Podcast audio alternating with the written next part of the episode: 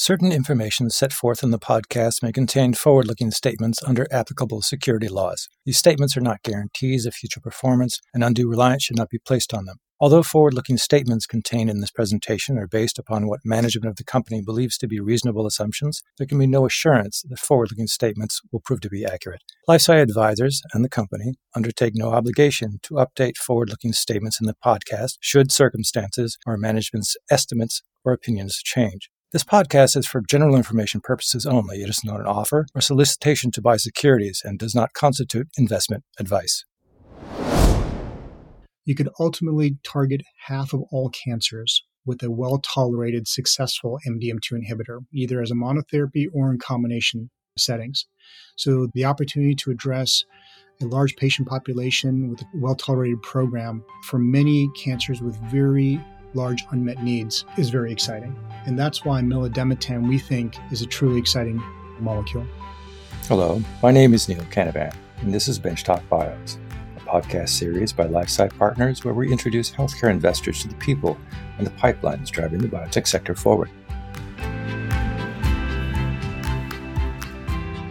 Today, my guest is Avanish Vellanki. He is the co founder and CEO of Rain Therapeutics. Avanish, welcome to the podcast. Thanks for having me. All right, first things first, let's ground our listeners in the company we're talking about. Give me the elevator pitch for Rain. What do you do? Where are you? Rain Therapeutics is a precision oncology biotechnology company based in the San Francisco Bay Area. And our lead program is a phase three candidate for treatment of liposarcoma with an oral small molecule MDM2 inhibitor, which we expect to have data in the first half of 2023. And hopefully, if successful, could represent the first MDM2 inhibitor to market. Splendid, nice and short and clear. Okay, now let's begin at the beginning with you. Sir, where were you born? I was born in India, in a large city called Hyderabad, which is central southern India. And when did you come to the United States? My family came in the late 70s, and my father came for graduate school at the University of Minnesota. And I grew up in the Minneapolis suburbs with all my educational career, really in the state of Minnesota before leaving for Wall Street in New York. Okay, so I admit some ignorance here of the state of Minnesota. All I really know about Minneapolis is Prince, and all I know about the state of Minnesota is wild rice. So give me one cool memory from, let's say, high school. What were you doing in high school? What was cool? High school was a lot of tennis. It was a lot of watching football, the Minnesota Vikings. It was some fantastic Of course, years. the Vikings. Yes, how did I forget? And learning how to deal with a absurd level of cold was my in Minnesota. Yeah, very similar to no part of India that I'm aware of. okay, so let's go to your education. You started your undergrad at a place called Carleton College, which is not far from Minneapolis. Curious note here this was actually founded in 1886. So that's pretty old for considering Minneapolis was in the state for that long. You were a, let me see, class of 97 biology major. Why biology? Is that something to do with dad? It didn't have anything to do with dad. It had a lot to do with my grandfather. My grandfather was a celebrated physician in India. And the story is that I was actually raised by my grandparents before coming to the US when my parents came ahead of me to the Oh, wow. country to set up a life. And so my grandfather had an extraordinary impact on my life and taught me the love of sciences. Oh, cool. All right, so you continue with that interest in science at the University of Minnesota, home of the Golden Gophers. I don't know if they contribute to the Vikings at all. This school was founded in 1851. Again, this is seven years before Minnesota was a state. So kind of cool. Huge school, 50,000 students. Pretty cool motto. Let's see if you know what it means. Latent commune vinculum omnibus artibus. Any idea? I don't know what that means. a common bond for all the arts, which I really like. It was also rated as an excellent science school. So while you were there, you earned a master's in biochemistry. What was the interest? Was there like a big move in biochemistry at the time? I think maybe antisense was going on. What was your interest? There was certainly a tremendous passion for the sciences, but not necessarily clinical practice. So while medical school was one avenue to leverage interest in science, that wasn't really necessarily my route. And so I was trying to understand a better way to leverage my interest in the sciences, the biological sciences, apart from going down the medical school route. And that's where the graduate degree in biochemistry helped me understand new ways to apply those scientific principles to a career. So, if you had ruled out being a doc, what was the plan? You would be a scientist at the bench? It's a great question. There was no plan. At the time of doing the biochemistry program, it was truly academic passion and interest in terms of how it was going to translate to a career. That wouldn't come until later. It wasn't until towards the end of that program and when we started seeing the dot com boom in the mm-hmm. market really prosper, we started seeing biotech companies, genomics companies, assay companies really skyrocket. Yep. And then it was pointed out to me by my father, which uh, always had tremendous career advice for me, of the observation that Wall Street research analysts were actually scientists. They weren't business people. Ah. And so Wall ah. Street research analysts had MDs, PhDs, and and there was more scientific dependency on the success of those businesses than earnings per share. So that's how my career shifted from the core sciences, leveraging those core sciences, but applying it to the stock market. Okay, and this leads to the next obvious stair on your climb, which is an MBA at the University of Minnesota. This was class of 2004. Now, I see from LinkedIn you were the president of the Finance Club and you earned the Kidwell Leadership Award. So you began your studies in 2002. Enron, that scandal was in 2001. Did that come up in Finance Club? Not as much. I think there was a lot of issues to address back in the wake of the dot com bust. Mm-hmm. The market was really strained all around. And I think what really compelled me to really take the Finance Club by the horns and really try to establish my own leadership capability were in very influential leaders like Warren Buffett. Warren Buffett was very vocal back in those days, certainly when a lot of these companies fell back to earth and the market gave up the craziness around speculative businesses and a reversion back to value oriented companies. And we had a great event at the University of Minnesota, which I led the Finance Club, of leading a group of students down to the Berkshire Hathaway annual shareholders meeting. So driving from Minneapolis down to Omaha, I took a, a large group. We went down to Omaha. We got to meet Warren Buffett. There was plenty of photos. There was photos in the paper back in the Minneapolis Star and Tribune, the major paper in the Minneapolis uh, Twin Cities area. It was rather a celebrated event, and I think leading events through that, those types of experiences, giving students really a visible type of an experience with a Berkshire Hathaway type of an event helped to show that uh, we were going to be aggressive, we were going to hustle, we were going to make things happen as a finance club and really get outside the bounds of a t- just a traditional type of club environment. So you take the bull by the horns, Wall Street bull, that works. Your first job out of school is with Bear Stearns, New York City. You were VP of Equity Research. This is 2004. You know, well-known firm, World Capital of Finance you met Warren Buffett. I mean, was this daunting? It was daunting. And I think what was extraordinarily daunting was getting hired to a Wall Street bank coming out of Minnesota. Yeah. It wasn't exactly a top recruiting school for all the large Wall Street investment banks. So obtaining that internship, getting a full time offer took a tremendous amount. And I'm very proud of what hustling can achieve when you do take the bull by the horns. And I think that's one of the traits that has defined my career. Crazy hours? Crazy hours. And I made them even crazier because I knew in that internship period before being offered the full time job, I had to really make a name for myself. When given the full time position at Bear Stearns, had the tremendous privilege of working with some truly celebrated research analysts that taught me the industry. And looking back at my career, it was in those early days where the senior research analysts helped take apart companies that we were company, stocks that we were covering, looking at management teams, what worked, what didn't work, how they marketed to investors. It defines much of the skill set that took me through all the way ultimately to founding uh, of Rain Therapeutics. I mean, although that was, as you described a very fruitful experience, there was a matter of timing involved here, and timing can be everything.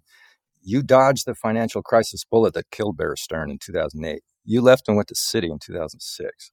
You were there for two years, VP of Investment Banking. Were you encountering healthcare investments opportunities at that time? Absolutely. The transition from Bear to Citi and the transition from sell side equity research to investment banking was a big one. They're very different skill sets. And at Bear Stearns, it was opining on companies, those that we thought were going to be successful in marketing it to investors. But you were on the public side all the information we received was publicly available information. Then moving over to the banking side, it became confidential information. You became the trusted advisor to CEOs and help them build companies. You help them do financings. You help them do acquisitions. Two different sides of the investment banking business. And I think I came out with those two experiences with a few skill sets. Number one, what is most compelling for investors and understanding a biotech story? And on the banking side, how to get a deal done, how to market a deal, and how to structure an agreement. So those two skill sets were tremendously valuable for my Wall Street experience. But then you leave Wall Street. You go on to be the senior director of corporate development at a company called Proteolix in San Francisco. This is interesting. This company was founded by Craig Crews, who also founded Arvinas. He, Craig is still at Yale. How did this opportunity come about? Why did you leave banking? There were other members in our network from the bank that transitioned out of banking to Proteolix, and they asked me to join. And Proteolix was a tremendous story in that their program was addressing a very big problem in that therapeutic category. They were pursuing multiple myeloma. Mm. There was a standard of care called Velcade at that okay. time, bortezomib. It was a mm-hmm. proteasome inhibitor, but there was a specific tolerability challenge with proteasome inhibitors back then. And Proteolix came up with a better molecule. They came up with a molecule that didn't lead to some of the, the tremendous side effects that the prevailing marketed therapy had. Not too different from what we're doing at Rain today. And based upon the improved tolerability of that proteolix program, a drug called carfilzomib, mm-hmm. it's now branded as Kyprolis and improved on the market, proteolix was acquired within a year of me joining the company. So tremendous success, tremendous therapy that we believe is helping a number of patients. So, I mean, you were barely warm and got the seat warm, and all of a sudden it's sold. What was the take home message for you there? Right place, right time, or? It was the right time to sell the business. Looking back on it, of course, this was 2009, right upon the housing market crash in the economy. It was a challenging time for biotech companies unfortunately, the IPO market wasn't open, and keeping companies, even great companies, alive was a challenge. Proteolix had a tremendously efficacious molecule, and a strategic exit at the time was absolutely the best route available to it. Looking back at it, I think we would have tried to find another way not to have sold the company, given how successful the molecule was. Yeah. But you do the best you can with the information at hand. All right. So you leave there, one assumes, with a nice paycheck. Then you go back to finance. You were at Wedbush. You were looking at biotechnology investments. You were there for a couple of years. This is also San Francisco. Then back into industry, Aptose Biology. This is another oncology company. CBO, three and a half years, San Francisco. And then 2017 came the rain. So relive that moment for me when you and your co founder, Bob Doebele, said, you know what? Let's do this. The founding of RAIN was marked by a couple of observations in the industry, I think, which are pretty important to recount. And it really started for me, and Bob and I came at it from different sides of the coin. For me, with my Wall Street background, I saw a lot of companies develop cancer therapeutics, and I saw that the way that they used to do it, there was a lack of precision in terms of a strategy for developing programs. There was a tendency to take a cancer therapeutic and throw it against the wall against a variety of indications and then see what stuck. So try it in, in a variety of cancers and see where it worked best. There wasn't as much prospective thinking around the patients that ought to respond best. So there was no precision strategies. There was no biomarker approach back in those days. And back in those early days, you can imagine the cost implications of just running multiple large clinical studies to try to figure out what works. It's not a great ROI for investors. It took a, great deal of time and resources out of these companies. So ultimately, from my side, I thought biotech could develop drugs in a better way. And that's where I started viewing that precision oncology was really the most rational way to pursue biotech drug development. Now, Bob, Bob and I became partners because he had the same thoughts, but he was on the clinical side, predicting outcomes for patients genetically, understanding those patients that are genetically predisposed to respond is the best thing for the patient. It's going to give a patient the best odds of success, the best odds of avoiding uh, debilitating toxicities. So, from the clinical side and from the business side, we put our heads together and came up with a business that could really make it its mission and its religion to pursue precision oncology therapeutics.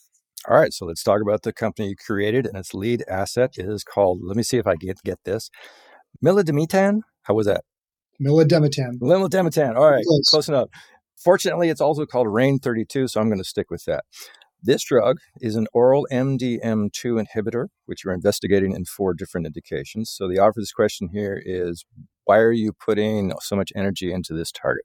MDM2 inhibition is a tremendously exciting mechanism, and it's not new. Other companies have pursued programs to target MDM2. MDM2 inhibition is ultimately a play on a very important transcription factor called P53, called right. the guardian of the genome. And so targeting MDM2 is a way to reactivate P53. And that is ultimately the goal of this mechanism. The reason why it's exciting and the reason why so many companies have invested so many resources into this mechanism is because you could ultimately target half of all cancers with a well tolerated, successful MDM2 inhibitor, either as a monotherapy or in combination settings. So the opportunity is tremendous. The opportunity to address a large patient population with a well tolerated program for many cancers with very large unmet needs is very exciting. And that's why milademetan, we think, is a truly exciting molecule. All right. So this is RAIN 32, as I mentioned. This sort of implies there was a RAIN 31. Was this developed in house? This was not. This was licensed from Daiichi Sankyo. Daiichi Sankyo's code name for the drug was DS3032. We just kept the last two digits and called it RAIN 32. I just have to mention a bit of trivia. Part of the mechanism here, I was looking it up, is also protein degradation, which is exactly what Craig Crews is doing now. So you kind of come full circle mechanistically. All right, so I mentioned there are four programs. The indications are in order of developmental progress are liposarcoma, then there's a basket trial of patients who are MDM2 amplified. Then Merkel cell carcinoma. And finally, patients with the loss of cyclin dependent kinase or CDKN2A. Is there a mechanistic through line here? I mean, Merkel cell sort of has to do with the virus, liposarcoma, not so much. There definitely is a thread. And, and our strategy with the underlying thread is to identify tumors that exhibit dependence on MDM2. Now, various cancers can have various degrees of reliance or addiction to different components. And so we're looking for those specific cancers through one mechanism or the other demonstrate some sort of addiction to MDM2. And all of those four opportunities that we just discussed have an addiction or dependence through a different mechanism. And we can review them. Liposarcoma and the specific subtypes of liposarcoma that we're pursuing are MDM2 gene amplified.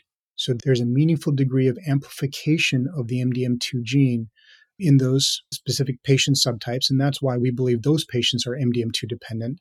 Mm-hmm. Of course, our second study is now going beyond the scope of liposarcoma to any tumor type that has a high degree of MDM2 gene amplification.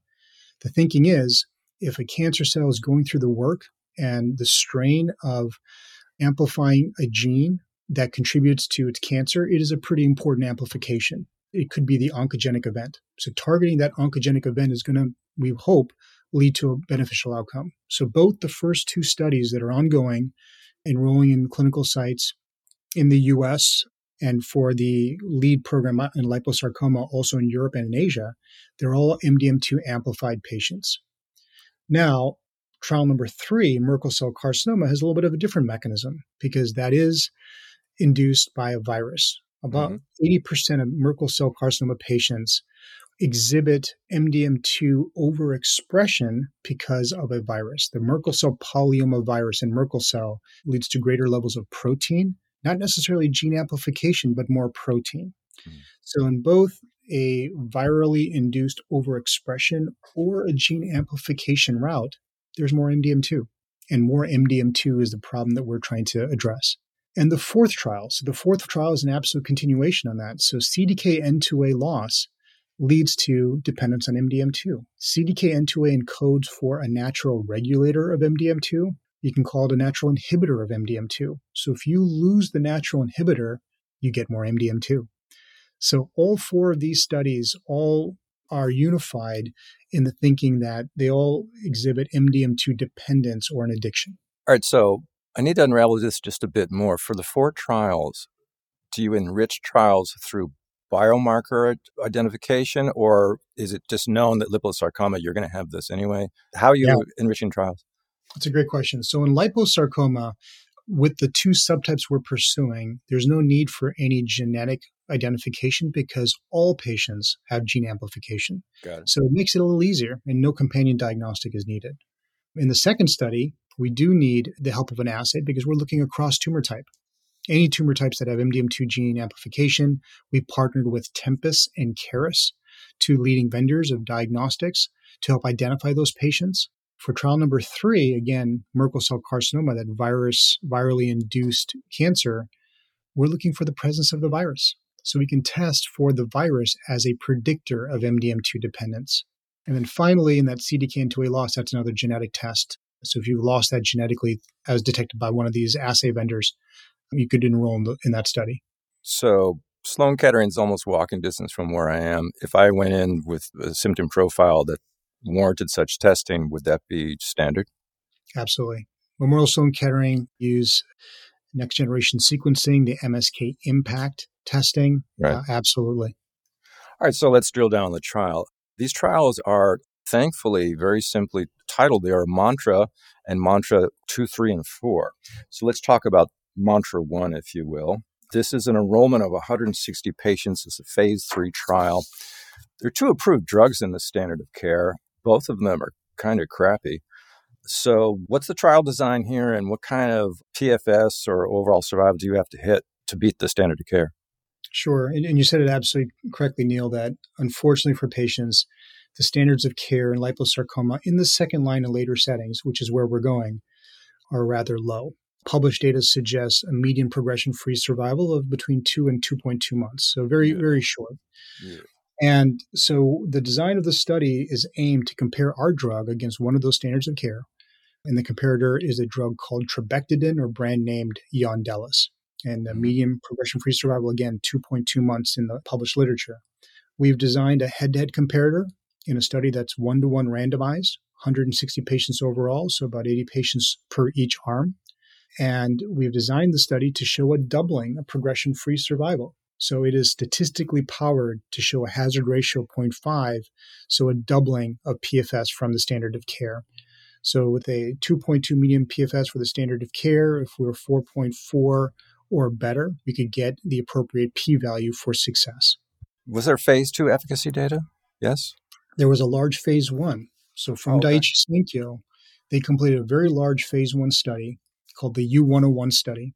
And they showed in liposarcoma patients, the median progression free survival was 7.4 months in the preferred dose and the schedule that we're using. So that is the reason that we embarked on this path and why we moved as quickly as we did from phase one to a phase three trial design, because we thought we could bring this therapy to patients quickly. All right, so you already have your safety data in hand. Any concerning signals?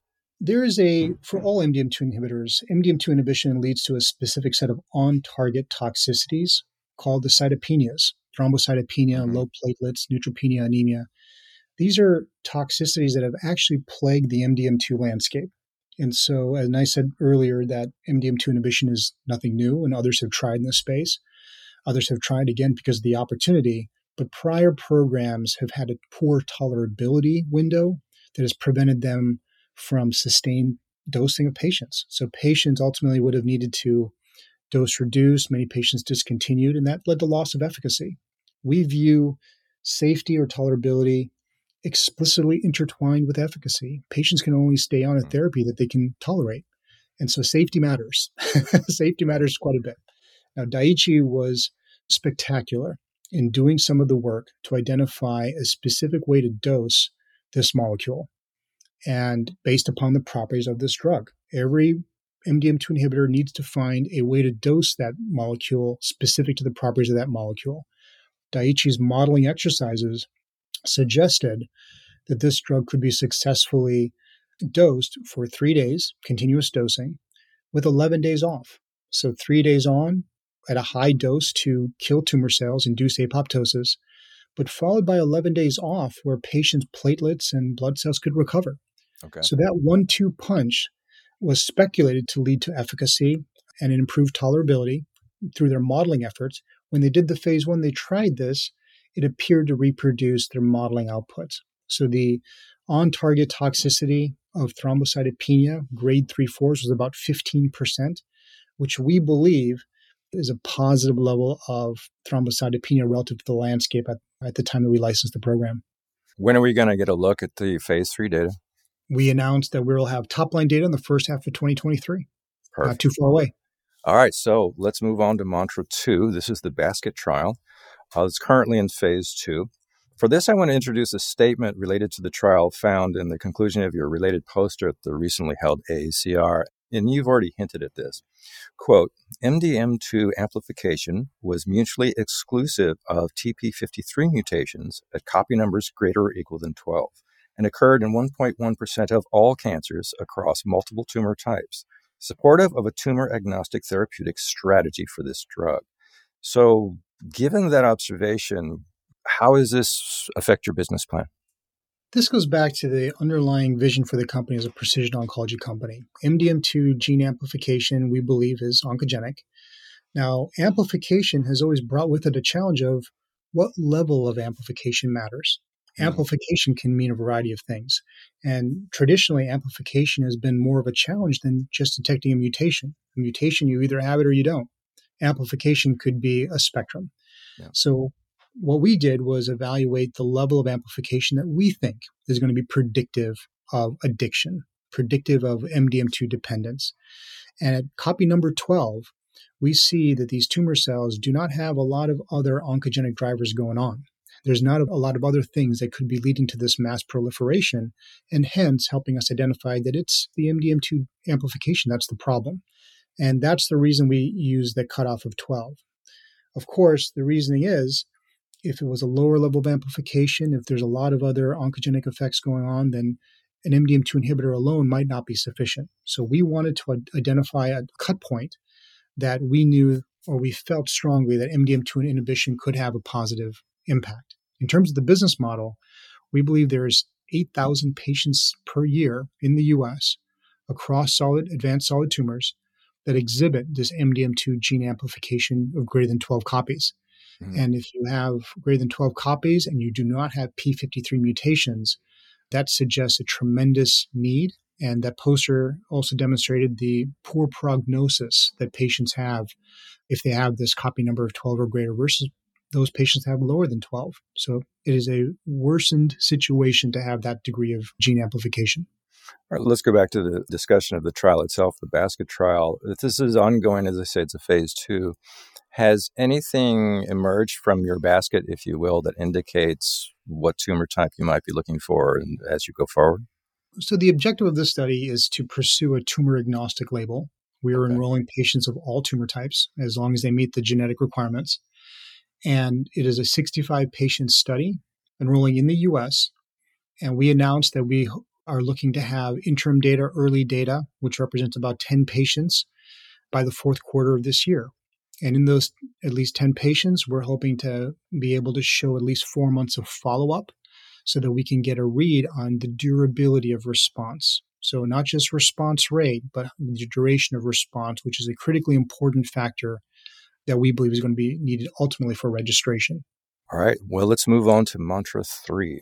This is an investigation of RAIN 32 in the Merkel cell. We've already discussed this briefly. Where are we in development here? So, Mantra 3 is not going to start until later this year. So, both Mantra 3 and Mantra 4 will start before year end. Okay. And so, we're currently in the planning phase for both those studies. Well, what would the protocol look like for the Mantra 3? Yep. It'll be a single arm study looking at monotherapy of milademetan at our preferred dose and schedule, 260 milligrams, on that same three days on, 11 days off schedule. Again, in those patients that test positive for the Merkel cell polyoma virus. This is a fairly rare condition. Do you think there might be any issues in enrollment? We don't think so. We think the enthusiasm around MDM2 inhibition in this space is strong. We believe other MDM2 inhibitors actually have shown activity in this space that will provide a lot of enthusiasm for clinicians, that MDM2 inhibition is an effective monotherapy. And we believe, based on the tolerability data of our drug, that many of those responses could be sustained responses and show strong durability. So we do believe that the enthusiasm is high. Okay. And now on to Mantra 4. This is a planned phase one trial enrolling CDKN2A loss patients with RAIN 32. Now, this is a little different. This is going to be used in combination with immunotherapy, in this case, Atezo, which is by Roche, who is actually working with you on this trial. Could you first describe what is the nature of the relationship between you and Roche? And then following that, why start with a combination? Sure. The relationship with Roche, this is a supply agreement. They're providing a atezolizumab at no cost to Rain Therapeutics. The intent of this study is primarily to confirm the safety of the combination and to ensure that there are no dose limiting toxicities that require meaningful deviation of the doses of either drug. Mm-hmm. And the way that the trial is designed is that milademetan and atezolizumab will begin dosing at the full dose, at the expected full dose. So our 260 milligrams, three days on, 11 days off. If there are dose limiting toxicities, then there would be a reduction of the milademetan dose. We've said that we do not expect there to be toxicities as MDM2 inhibition and checkpoint inhibitor therapy do not have overlapping toxicities. We do not expect them to be compounding. We have seen from competitors in the MDM2 landscape when they have combined with checkpoint inhibitors without any overlapping toxicities. So there is real world clinical data that suggests that overlapping toxicity should not be an issue. Of course, we will see what happens in our study. And if in fact that's true, then we'll be able to quickly expand the study and turn this into a effectively a phase two 30 patient signal finding study in patients with CDKN2A loss. And again, we will be commencing this at the end of the year? By the end of the year, correct. Splendid. Okay, well, that's all the sort of science clinical questions I have, but clearly and obviously, investors have a lot of questions. You sit and you field these questions all day long. Give me, I don't know, the top two questions that come up all the time the top question that comes up all the time is why did Daiichi give up this drug? okay, I'm listening. It's, it's, usually the first question, and typically after we recount their clinical data with this molecule, we do believe it is exciting, and it's a good reason why Daiichi decided to outlicense this program, and, and certainly decisions that larger biotechs and big pharmas have to make all the time, which is the other side of their pipeline has had extraordinary success. Another program that they are leveraging in the ADC space, and they are targeting much larger patient populations than what initially liposarcoma suggested. So, in terms of a reallocation of priorities and resources, they wanted to devote their time and money towards the other side of their pipeline. So, despite they being very excited about this data set and this strategy and this molecule, they needed to prioritize the limits of their own resources. All right. So, how about a question related to your approach or the business plan itself? Sure. So, our approach is different in that many of the new trials that we're discussed today, we discussed four studies. The latter three studies was effectively the work of Rain Therapeutics and our creative thinking around identifying MDM2 dependence. Daiichi had generated data in liposarcoma, which we certainly leveraged for the phase three trial design and, and the rationale there. But we put in much of the time and the money to find new indications to expand upon the reach of milademetan beyond what the prior sponsor may have envisioned. And that's how we're adding value to the overall molecule and the developmental plan. Okay, that sort of leads me into the next question regarding IP. This is the license, obviously. How broad is the license? It's a global license worldwide for all uses. Oh, okay. And okay. the intellectual property, which was filed by Daiichi Sankyo, provides composition of matter protection through 2032 without extensions. Adding four to five years of extensions puts us in the 2036, 2037 vicinity. And that excludes many of the methods of use and additional IP that RAIN will be able to file. All right. Well, and finally, uh, I hate to ask it, but we always need to talk about money. What kind of runway are you looking at, and what sort of conversations about you want to have investors in the coming year? We have managed our finances, in my view, extraordinarily well. And when we completed the IPO in April of 2021, we now we preserved a cash runway well into 2024. We said we have a cash runway through the first half of 2024, which allows us to complete all four of those studies that we just discussed today. And those four studies, again, the vast majority are at a the recommended dose and schedule. So there's not a lot of dose finding or dose schedule determination going on. We are largely looking for a signal that would take the program forward and certainly enough capital to complete the phase three trial for liposarcoma and, if supported, through an NDA filing. All right. And then finally, perhaps most importantly, I am sick of looking at everyone on Zoom. I think everyone else is. Can I meet you in person at ASCO? Absolutely. We look forward to getting back and shaking hands again and making up for some significant lost time. Fantastic. I hope to see you there. Listeners, I hope to see you there as well. That is a wrap. Today, my guest has been Avanish Vellanki. He is the co founder, chairman, and CEO of Rain Therapeutics. Avanish, thank you so much for joining me today. Thank you, Neil. It's a pleasure. Thank you for listening to this week's Benchtop Bios. I hope that this episode will serve as yet another data point to guide you in your investment strategies. If you wish to hear more of LifeSci's benchtop bios, please subscribe to the podcast on iTunes, Spotify, or Google. Also, if there's a company or a particular executive you'd like to get to know, I do take requests. Please send those to ncanavan at lifesciadvisors.com. Until next week, then, goodbye, or for that matter, good sell, whatever boosts your portfolio.